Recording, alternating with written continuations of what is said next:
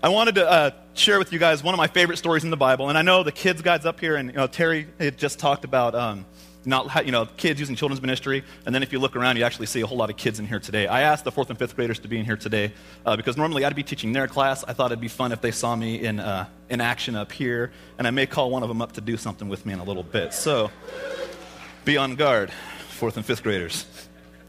But um, one of my favorite stories, and yes, you may be thinking the kids guy's up here, one of his stories from the Bible. Yes, it's about kids. Gonna, it, mostly when I come up here, you'll probably hear me tell a story about a kid or children or when I was a kid because let's face it, my life revolves around kids. I love children's ministry. I love working with the kids. Um, I have my own daughter who's a year and a half now. Time flies. But, uh, but I love her and just, I, I, love being around kids. But before I get into that story, um, I will tell you a little about myself, and I'm going to be really vulnerable with you guys. So don't laugh at me. And my family's back there, and I know they're just dying to laugh at me for something, but here we go. So, growing up, I watched and played tons of sports. I played baseball all through school, different teams. Um, I loved baseball. That was my favorite thing to play. Uh, gosh, I can't even tell you how many numbers of years I played it, but it just I played first base, third base, and catcher. First base was one of my favorites. Catcher I loved. I was the cleanup hitter. Loved baseball. Big part of my life. Um, I also played football. And um, I, like I said, I think I shared before, I have a, a split family, some, some family in Vallejo, some in Martinez. Um, now I live in Walnut Creek now, but my, one of my parents was my football coach. My other parent was my baseball coach. So I got to spend a lot of time with family playing sports. Um, football was tons of fun.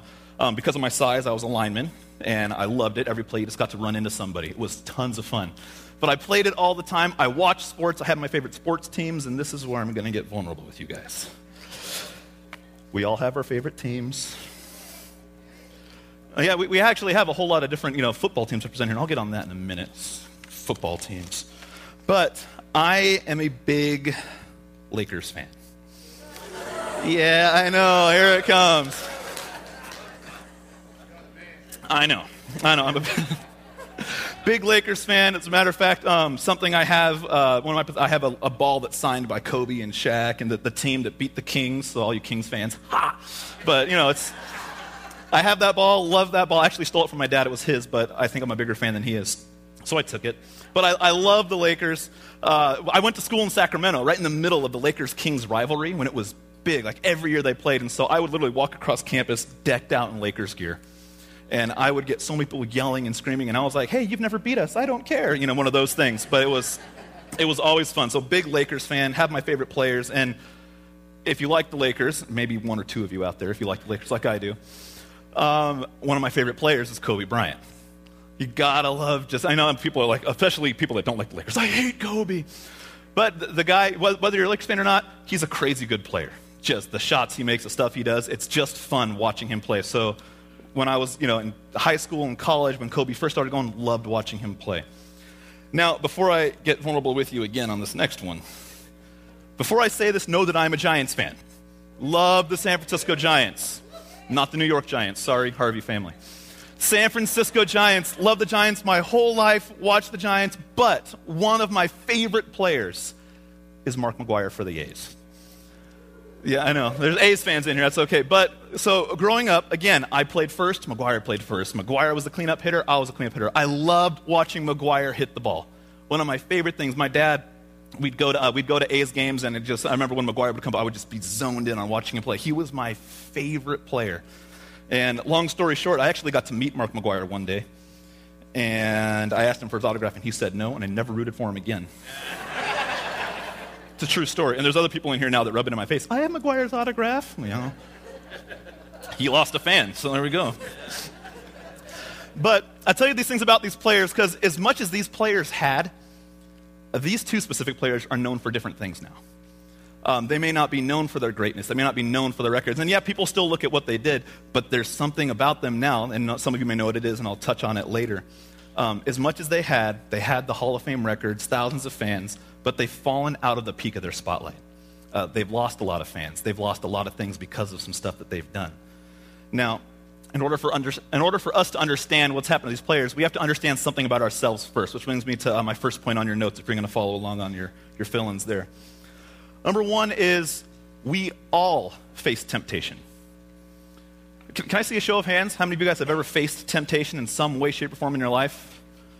If you don't have your hand up, you're probably being tempted to lie to me right now. That's not a good thing.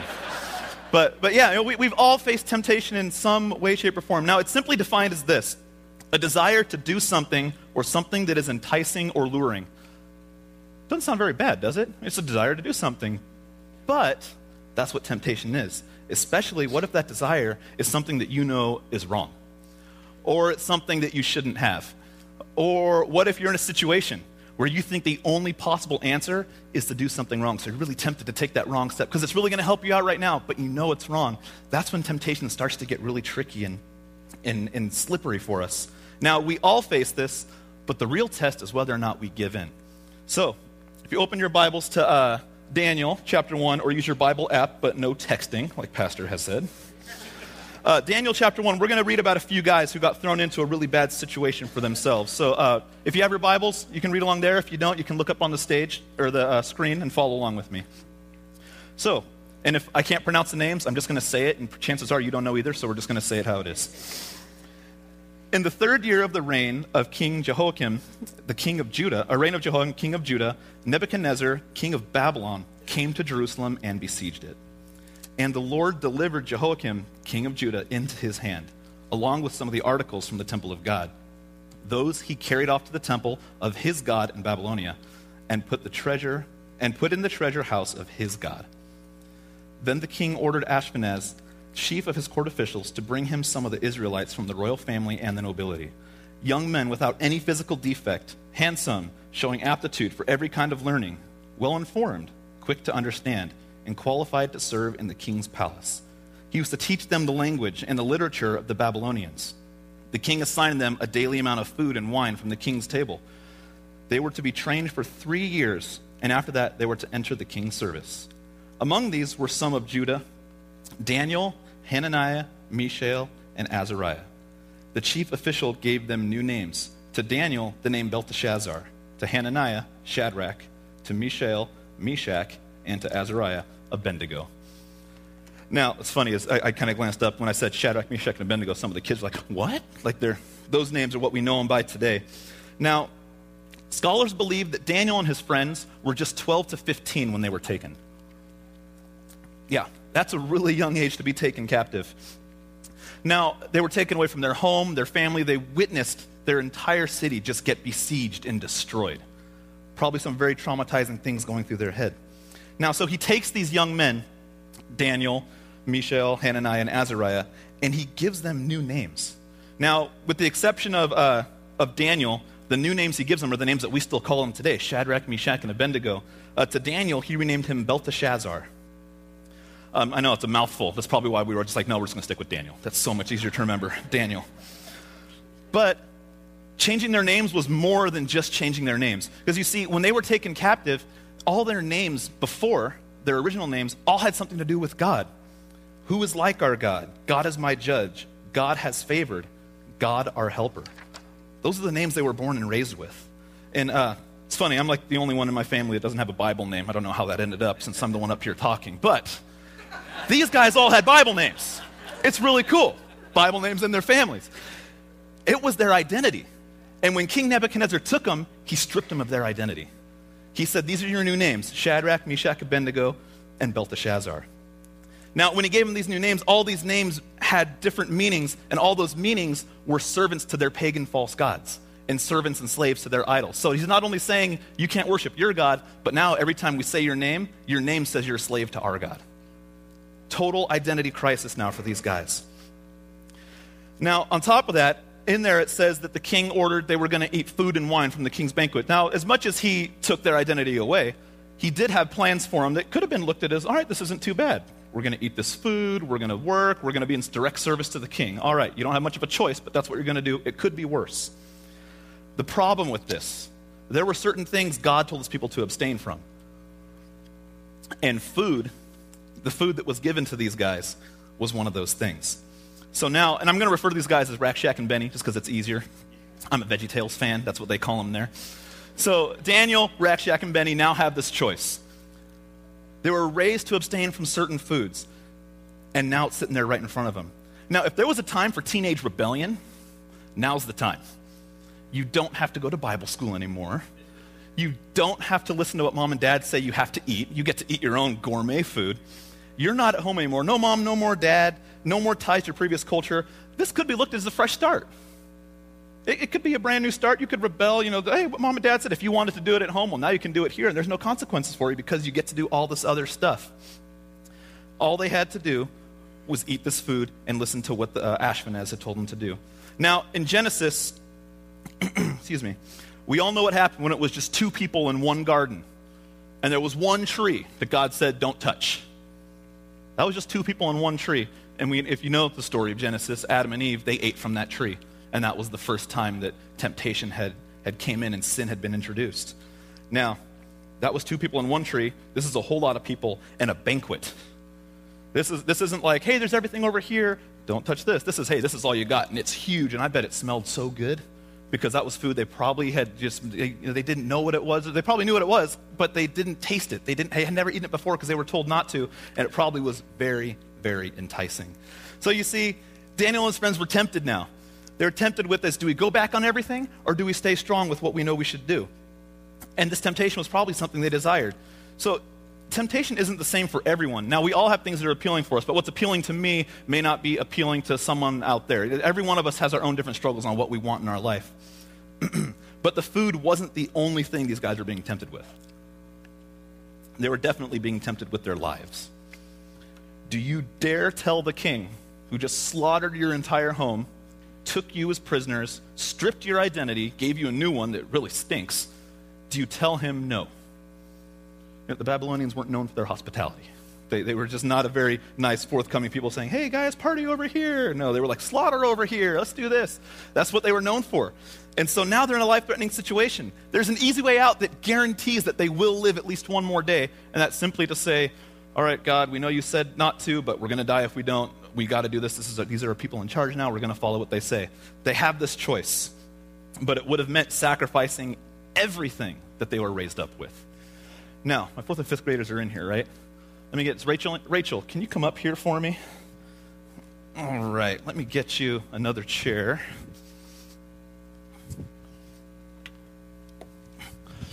All right. Oh yeah, you got to sit right up here with everyone so everyone can see you. How you doing this morning? Yeah? Yeah? Do you know I was going to call you up? Oh, boy, yes. Come and have a seat right, actually, so everyone can really see you. Come sit right here. All right. Put this right over there. You're going to need this. All right. You good? You're not going to you're not going to get wet. I have something for you. You have the other thing as well. Oh, you got it. Okay. You know what these are? Ice cream sandwiches, one of my favorite treats. Go ahead and hold on to that. Go ahead and open it up. Take, take like the top half of the wrapper off, just. Let's go for that. Mm-hmm. Oh, love ice cream. Now, Rachel, what's my rule at Sea Games and at church when I give you guys candy and goodies for doing stuff? What do you do with the candy and goodies? Eat it where? What? I'll help you out because I know everyone's staring at you. My rule is don't eat it here, eat it at home, or especially this room. At Sea Games, you know stuff is eaten here, but this room is totally off limits. This is really good. so, I want you to hold on to that. Now, I'm going to give you a choice here. You can break my rule today, no consequences. But if you don't break my rule, there may be something better later but you have to sit there and hold that for a while. Both hands, you got to get nice and warm. got to, yeah, yeah. Oh, yeah. And as a matter of fact, to, to help you out a little bit, let me. Oh, there it is right there. Yeah. All right, Rachel, hold on.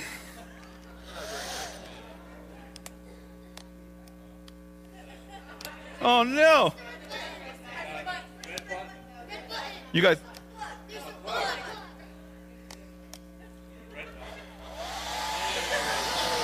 I was about to call my wife up. I'm like, Steph!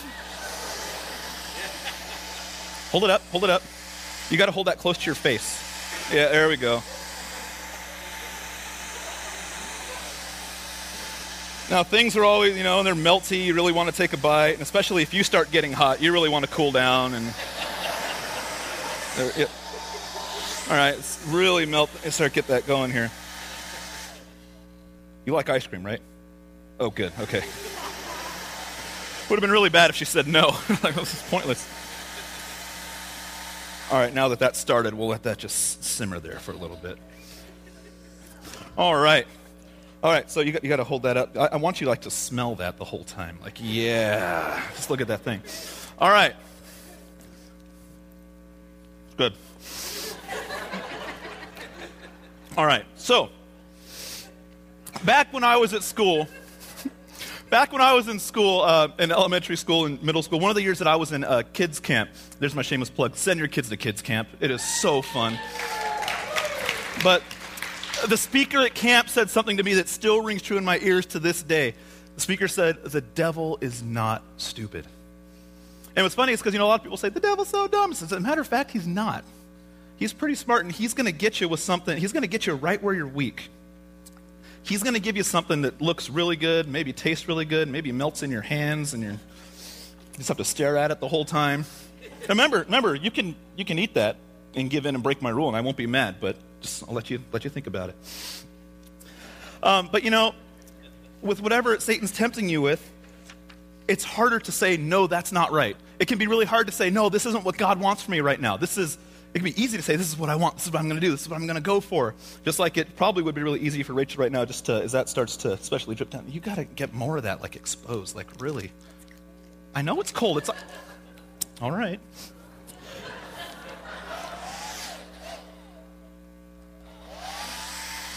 I don't want it to be too cold. Oh, there we go. We got some nice meltage right there.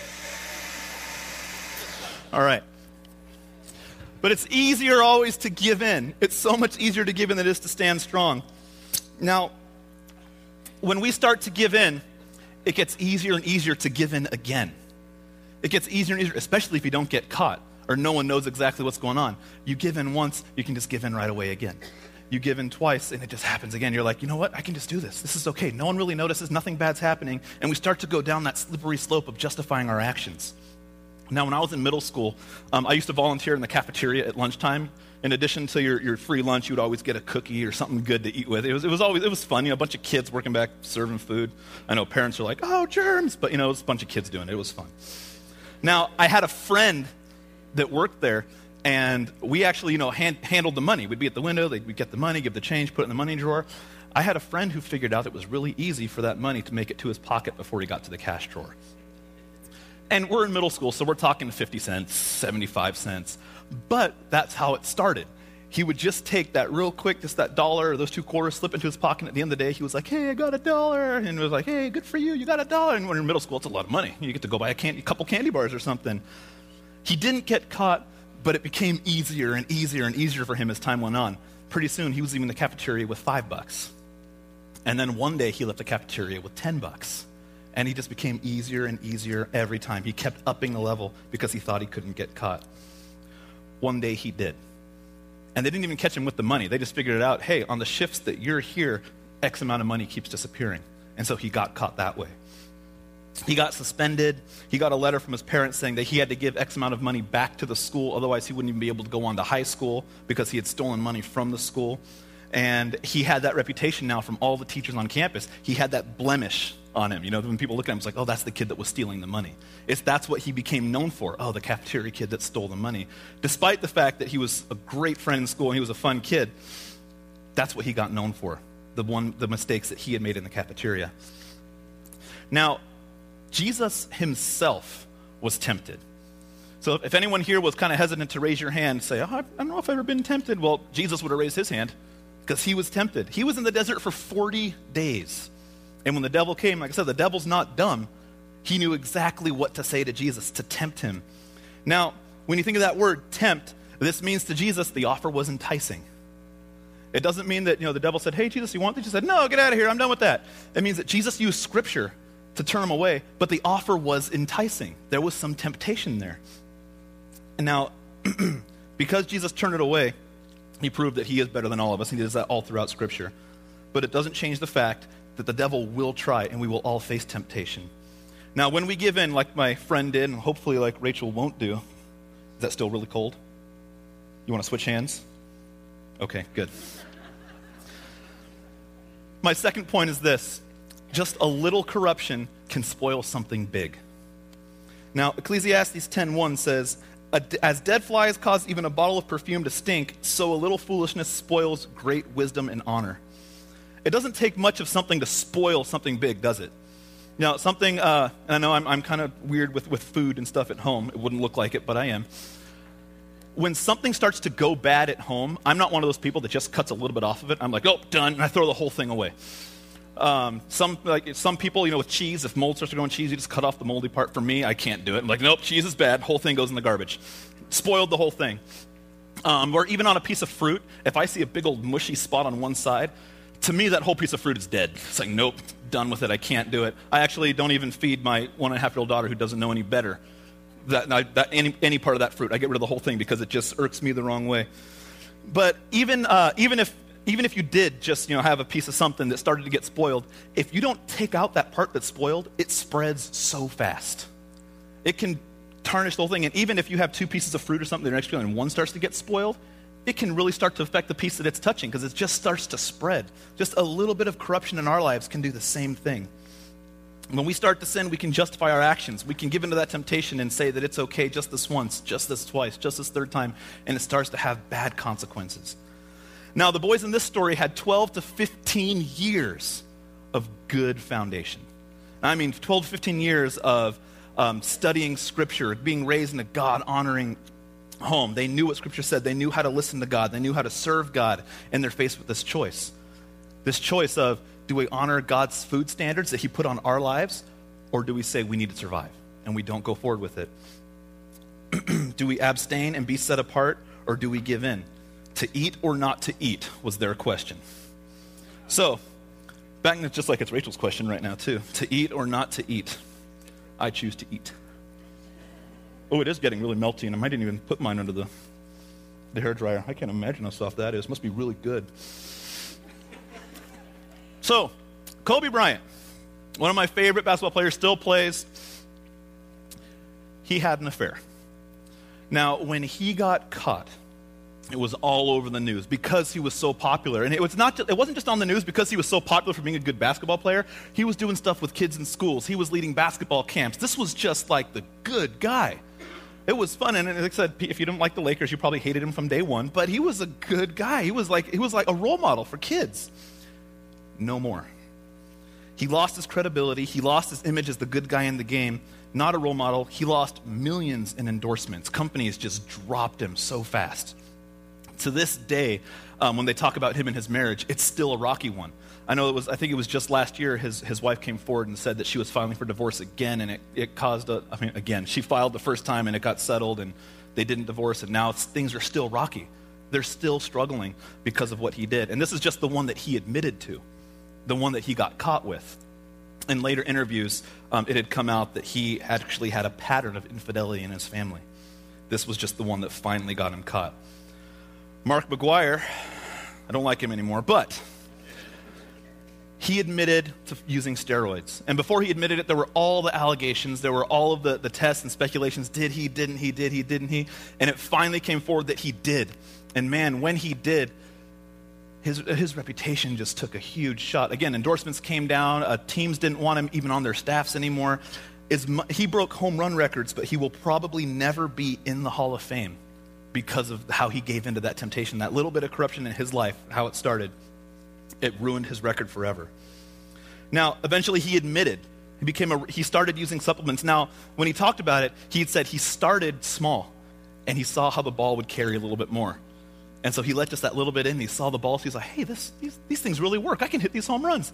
And then he used more. And then he used more. Then it became a regular in his routine. And that's how he started just becoming the, the power hitter that we know him as he gave in to just that little bit of compromise, and it had terrible consequences. Tiger Woods.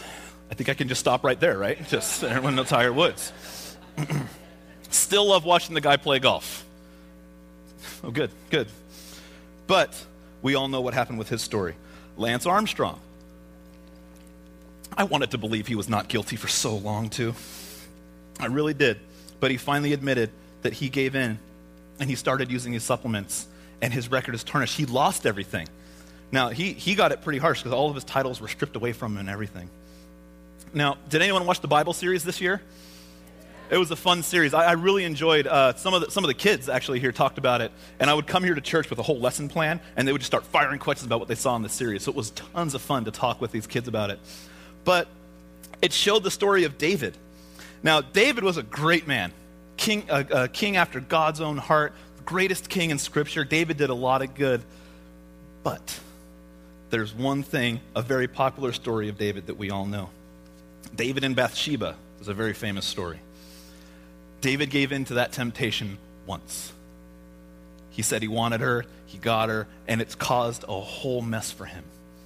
Man, after the consequence of that, now David did repent, and David did come to God, and he was forgiven for his sins, and he still did amazing things while he was on the throne. But as a result of this corruption, this temptation that he gave into, lots of people died. Family turned on each other, including his own children, and he had a tough road to face. See, it doesn't take much of anything to really start the downward track to a big consequence. And that's the problem when we justify our actions. Now, Daniel, Rack Shack, and Benny have this choice follow what they know is right or get in line for the buffet. This food now is guaranteed to make them do good. Just like, Rachel, this sandwich is guaranteed to taste good. That's why you have a towel. if, you, if you lick it off, you broke my rule. Don't. So just someone let me know if she you know, starts, starts eating that thing. She may, she may try and do it when I'm not looking at her. Now, eating the food, giving in to this temptation, would be rejecting everything they were raised with. And can you imagine if they actually had some people that were there with them from the same city, also of royal blood or ever, if they were looking at them and if they saw them give in, what kind of credibility would they have when times got harder later? They wouldn't have much because people would have seen them give in. Imagine how the story would have changed if Jesus accepted Satan's offer in the desert. What would that mean for our faith today if Jesus would have let that corruption into his life? It would have changed everything. Our lives change so much when we let this stuff in. So, what causes us to give in sometimes? Could it be uh, our own selfish desire, fear, peer pressure? You know, sitting here just, you know, peer pressure. I'm almost done with mine. Do you want to eat yours? I think I picked up the wrong kid. All right. She's doing good. Now, our own selfish desire, peer pressure, the answer is probably all of the above. All these things cause us to go down this path. Oh, for how about for the kids in the room? What mama doesn't know won't hurt her. Yeah, I was a kid once. I used to think that way. No, I didn't. Sorry, mom. You're back there. Never. Uh, what daddy doesn't know doesn't hurt him. Well, I got news for you first. Mom and dad always know before you think anything else. But, you know, you may think that's true. What mama doesn't know doesn't hurt her. What daddy doesn't know wasn't hurt her. But it sure is hurting you.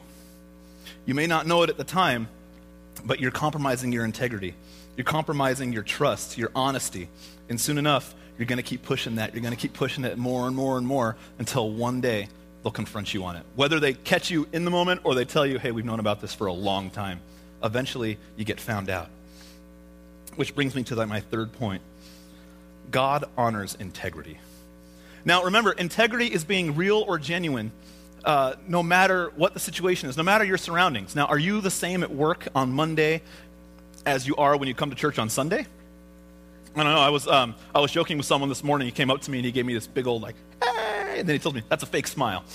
And I was like, I know. It, it, was fun and games and everything. But a lot of us will put on that, that Sunday show. We, we can totally put on that Sunday show, even though the rest of our work, you know, we're not, we're not, or the rest of our lives, we're just giving in here, doing bad things there, and then we come on Sunday, we're like, everything's great, living a great life, yeah. That's not showing integrity. Um, something we, we talk about here at Creekside, and one of the reasons we do the tables is so we can be real with each other. We can face each other and talk to each other and really grow in that community. Now, I believe that in the book of Daniel, God wants to speak with us on integrity. Now, if there was a dark period in history, man, this was it. Again, a nation it just destroyed, taken captive by an ungodly pagan people, their temple destroyed, priesthood held hostage, children kidnapped, stripped of their identity, forced to follow brand new rules without question. It is a very dark time. If there was a time for people to say, you know what, we're giving up on God because everything we've been raised with for all these years is totally destroyed, this is the time to do it. I can imagine that being in their minds. This is the time to say, it's time for that brand new start. We tried God, and now we're prisoners. We're going to try something else. Now, if you want to read with me, Daniel, uh, chapters, chapter 1 still, verses 7 through 21, we can hear and see what Daniel, Shak, Rack Shack, and Benny did and how God honored them through it. Here we go. But Daniel resolved not to defile himself with the royal food and wine. He asked the chief for official permission to not defile himself this way. Now, God had caused the official to show favor and sympathy to Daniel, but the official told Daniel, I am afraid of the Lord my king, who has assigned your food and drink. Why should he see you looking worse than the other, other young men your age? The king would then have my head because of you. So Ashpenaz now, the, the official who's in charge of these guys, he's afraid to even go through this because if these guys break the rules, he's the one that gets punished as well. Now, Daniel then sent to the guard, whom the chief official had appointed over Daniel, Hananiah, Mishael, and Azariah Please test your servants for 10 days. Give us nothing but veggies to eat and water to drink. You hear that, kids? Eat your veggies. Then compare our appearance with that of the young men who eat the royal food and treat your servants in accordance with what you see. So he agreed to this and tested them for 10 days. Now, my wife and I did the Atkins diet a while ago, which was, you know, meat, meat, meat, meat, meat, cheese, meat, not so much veggies. So to be told you're not going to eat any meat, man, this, for me, when I think of this diet, I go, oh man, this diet sucks. Veggies and water, wow. It just doesn't sound fun to me. Any, any of the kids in here, if you were told we're just eating veggies and water, you'd be good with it? Oh, just one in the back. Thanks for ruining my example. Now, at the end of the 10 days, they looked healthier and better nourished than any of the young men who ate the royal food. So the guard took away their choice food and wine and to drink choice food and wine they were to drink and gave them vegetables instead. To these four young men, God gave knowledge and understanding of all kinds of literature and learning, and Daniel could understand visions and dreams of all kinds. At the end of the time set by the king to bring them in, the chief official presented them to Nebuchadnezzar the king talked with them, and he found none equal to Daniel, Hananiah, Mishael, and Azariah. So they entered the king's service. In every matter of wisdom and understanding about which the king questioned them, he found them ten times better than all the magicians and enchanters in the whole kingdom. And Daniel remained there until the first year of King Cyrus. Wow. Those guys took a big risk, didn't they? They decided they weren't going to follow what the king said. They, they, didn't, they didn't go defiantly about it. They said, hey, give us permission to do this. And they stayed true. They knew that if they showed that integrity, not just to themselves, but to God, who put them in, who they, they were in this situation, they knew God was still there. He had never left their side, even though the situation they were in was really bad. They knew if they honored him, God wouldn't let them down. Now, they could have used the excuse, we can't disobey the king, or we're going to die if we don't do this, or this is, this is just so we can survive another day. But they didn't. They showed their integrity and they didn't cave in. And how did God, how did God honor these guys? In just the first 10 days, they were more physically fit and better than everybody else. And so they did that for three years. Three years of veggies and water. Wow. That's a lot of cabbage. But they entered service to the king stronger, more physically fit, with better knowledge than anyone. In fact, it says they were 10 times smarter in every way than all the other men in service. Coincidence? Probably not. I imagine this, I know, this is God telling them, this is, you guys honored me. You guys upheld everything I taught you when you were young. Everything you learned about me, even though in hard times, when, I mean, times don't get much harder than this. The way they were taken and stripped and then relabeled and everything, times don't get much harder they chose not to give in. They chose to stay true and not let that little bit of corruption in their lives. now, later on, if you read these guys' stories, you find out that they had more times to compromise things. If you read through Daniel, uh, you find that he was thrown into a lion's den for similar reasons. Like, hey, there's some rules, but it would compromise what you know is true. He didn't compromise, and he was thrown into the lion's den. Um, Shadrach, Meshach, and Abednego, same thing. Another situation where do we compromise the value? Do we let some of that in? Do we give in to what everyone else is doing? Or do we stand strong? They stood strong and they were thrown into a fiery furnace for it. But if yeah, I know the story just gets worse for these guys. Every time you read, every time you read about them, something bad is happening.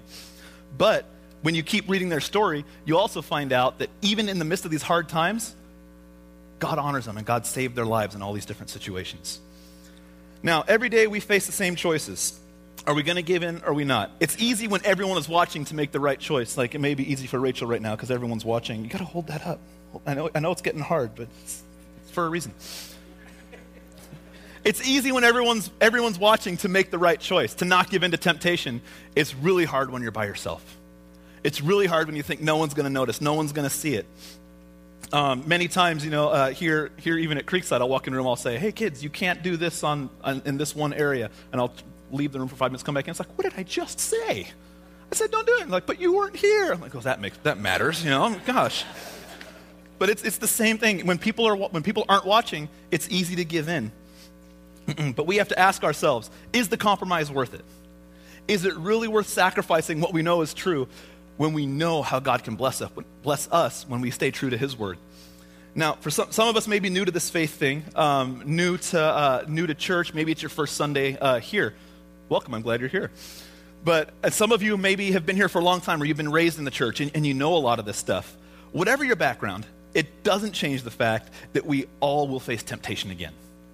It could happen as soon as you walk out these doors. Before you even get to the parking lot, something could happen. Um, maybe you'll walk out and you'll say, you know what, Dustin, I, this is just too hard. I had to give in here. And it's like, I know it's hard. It's temptation. This is not just walking through the park. This is something that looks really, really good for you, something that you think, oh, I really, really want it, but you can't give in. We need to understand that God is bigger than any temptation we'll ever face. Anytime we get in that situation where it would be easy to cave, anytime it would be easy to say, I'm throwing in the towel here, I got to do this, it's the best for me and my family, even though I know it's wrong, God's bigger than that issue. And he shows it all throughout Scripture in many stories of people who have trusted God and how he's carried them through the hard times. All right, Rachel, that, that sandwich is looking pretty pathetic. You did pretty good. Give her a hand. She did good. That's.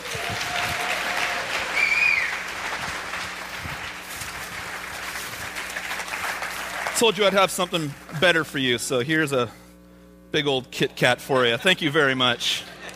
Give her a hand again. Go ahead and have a seat, Rachel. Let's put that on the chair.